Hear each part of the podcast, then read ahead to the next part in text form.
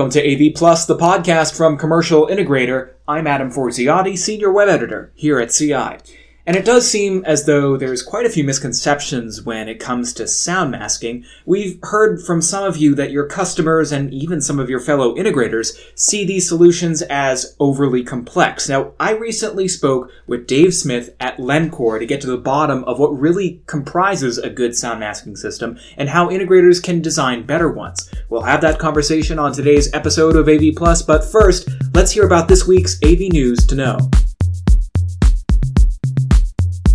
Avixa's 2020 Industry Outlook and Trends Analysis report shows an expected decline of about $20 billion in global revenue across the Pro AV industry this year. That's in large part, of course, because of the ongoing spread of COVID 19 around the world. Now, as Avixa Senior Director of Market Intelligence, Sean Wargo, said during his InfoComm keynote last month, the Pro AV industry won't fully recover from the effects of the coronavirus outbreak until 2022. Now, there is some good news to that revenues should grow back again to 315 billion in 2025.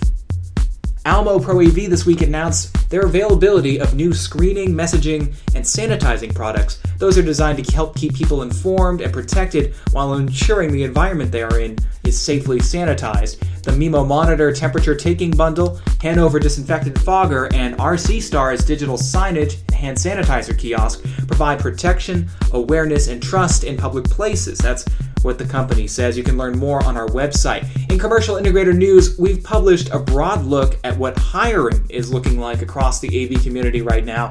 Over half of the respondents of a recent survey we conducted said their hiring is either slowly returning to normal or is already back to pre COVID levels. That survey had a pretty small sample size, though, so we asked a hiring firm for some advice on hiring in an unpredictable economy.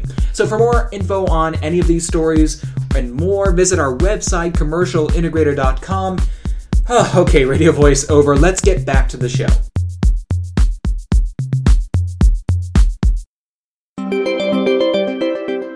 Okay, Dave, I get the sense that some technicians and even AV clients themselves think that sound masking can be pretty technically complex, but I wanted to explore that kind of topic with you for a minute. Like, how are sound masking systems typically designed, and, and how do the components work together? Are they as complicated as you know some seem to think they are?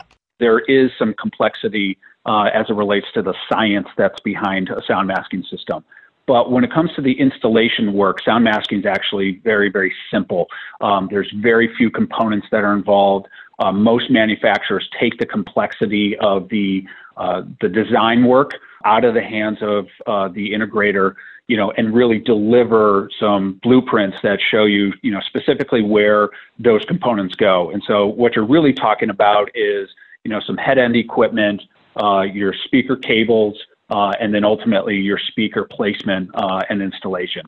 So when you think about an overall sound masking system from the uh, you know the, the integrator's perspective, you know these systems are very very simple to uh, to install.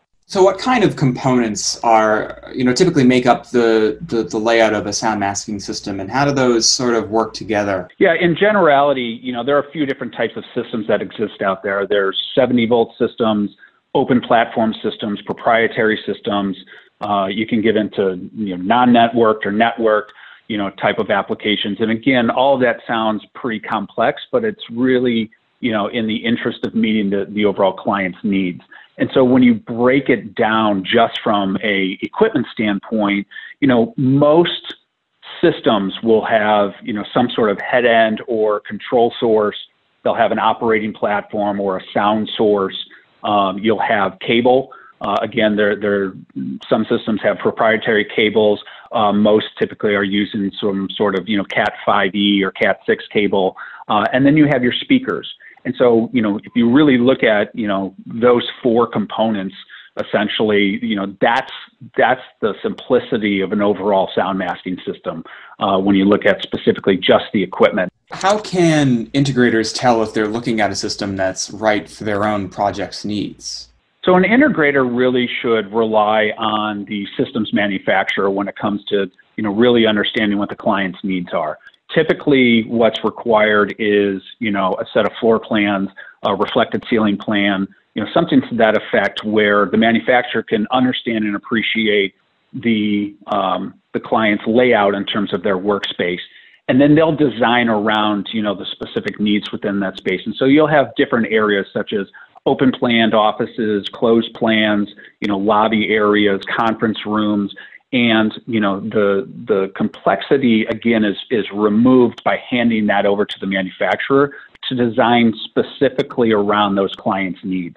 And so you know there may be different speaker types that you know need to be used you know throughout the space whether there's you know decorative type environments whether they're in plenum speakers whether they're sound transducers which attach to you know solid surfaces such as drywall or glass to actually turn that um, that material into a speaker itself again the the client's need should be um, met and you know you shouldn't create sort of limitations based on you know that particular manufacturer. You should really have the manufacturer evaluate you know the overall space requirements and then design you know the the, the placement and the speaker types around that particular application. So again, the the uh, installer the integrator can take that complexity out and really have and really work with the manufacturer in partnership to best meet that uh, client need. And I would imagine that that would make things a little less scary for the client, right? I mean, if the integrator is taking the specifications of the job, taking the the particular environment to heart, and then coming back with a plan that is very, very specific to that space, I imagine it makes it a little bit easier and easier to sell for one, and then maybe gives a little bit more confidence to the client of the integrator that they're purchasing the right thing for their their environment. Absolutely. And what you're really looking for is that partnership, right, um, between the integrator, the manufacturer, and then ultimately the client, so that we're achieving, you know, the ultimate goal. And and really, it should be sort of twofold. Um, you know, most people are purchasing, you know, sound masking, uh, you know, for their space in order to create speech privacy.